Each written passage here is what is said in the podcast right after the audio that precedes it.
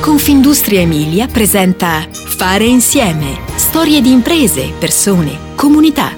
Podcast con Giampaolo Colletti. Questa è la storia di un'intuizione geniale che riesce a volare in alto, ma per davvero.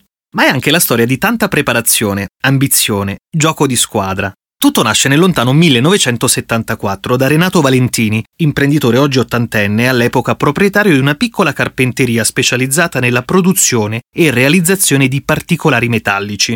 Il nome originario racchiude un acronimo che tuttora resiste nel tempo: Società Carpenterie Generali, quindi Socage.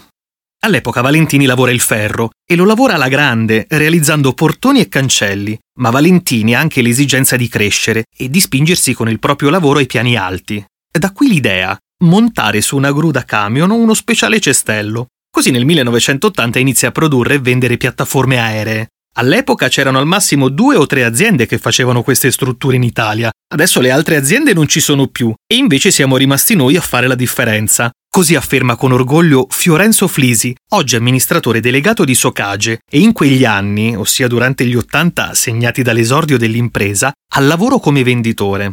Nel millenovecentottantatré vendevo, sono poi uscito dall'azienda nel millenovecentonovantacinque e rientrato nel duemilanove, quando l'azienda è stata messa in vendita.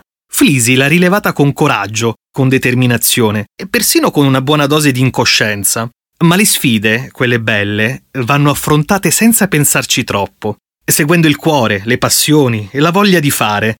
Mi sono trovato a lavorare nuovamente con vecchi colleghi e il datore di lavoro di un tempo. Io e lui eravamo di nuovo insieme, ma con ruoli invertiti, anche se sempre accomunati da tanta stima reciproca, ricorda Flisi. Oggi quell'azienda, partita da quel cestello sperimentale realizzato alla fine degli anni settanta, conta milleottocento mezzi realizzati ogni anno. Dalla sede si possono monitorare le macchine che hanno problematiche e addirittura anticipare le analisi in una logica predittiva. Poi nel duemilaventitré uscirà il sistema Recovering. A distanza i cestelli possono essere teleguidati. Oggi la squadra è composta da duecentoquaranta dipendenti. Cinque anni fa il fatturato si aggirava sui trentaquattro milioni di euro, mentre quest'anno arriva a settantacinque milioni di euro. L'azienda si divide in tre sedi della provincia modenese, Carpi, Boretto e infine, poco distante, Sorbara. Ma facciamo un passo indietro, anzi, più d'uno. Nel millenovecentottanta Socage si specializza nella realizzazione di piattaforme per il lavoro aereo e grazie all'innovativa linea a braccio articolato si afferma rapidamente come leader nel mercato. Nel duemilanove arriva la svolta. Socage viene rilevata da Fiorenzo Flisi e Maurizio Piantoni, due imprenditori con tanta esperienza nel settore delle piattaforme aeree. Obiettivo: accelerare lo sviluppo con investimenti in una ricerca finalizzata ad offrire al mercato prodotti con prestazioni al di sopra di quanto finora offerto dalle realtà concorrenti.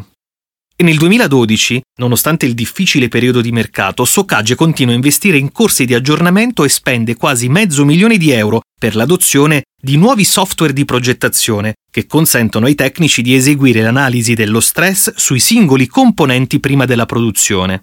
Poi si acquista lo stabilimento della società Manotti a Boretto, nel Reggiano. In questa nuova sede vengono installati macchinari di ultima generazione per la produzione di carpenteria di tutti i componenti delle piattaforme aeree. Con questa acquisizione Socage crea oltre cento nuovi posti di lavoro, assicurandosi la quasi completa autonomia produttiva. Nel duemiladiciannove c'è un ulteriore passo, con l'apertura del nuovo stabilimento di Carpi, che diventa la sede principale. L'infrastruttura permette di perseguire l'obiettivo della ricerca e dell'innovazione tecnologica e per offrire modelli più leggeri, più efficienti, più sostenibili. Oggi noi facciamo tutta la filiera, cioè partiamo dal foglio di lamiera con nove robot per la saldatura. Lo tagliamo, lo pieghiamo, lo saldiamo e lo montiamo. Tutta la parte di elettronica e di idraulica viene prodotta in azienda grazie al lavoro di un team di bravissimi ingegneri.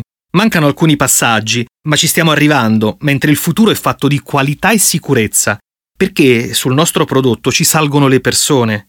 Poi ci sono la semplicità di uso e l'attenzione all'ambiente.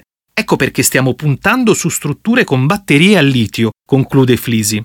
Innovare sì, ma tenendo sempre ben presente le sfide contemporanee per ridurre l'impatto sull'ambiente. Fare Insieme ti aspetta alla prossima puntata. Puoi ascoltare tutti i podcast sul sito w w w punto confindustriemilia punto i t slash podcast e sulle principali piattaforme digitali.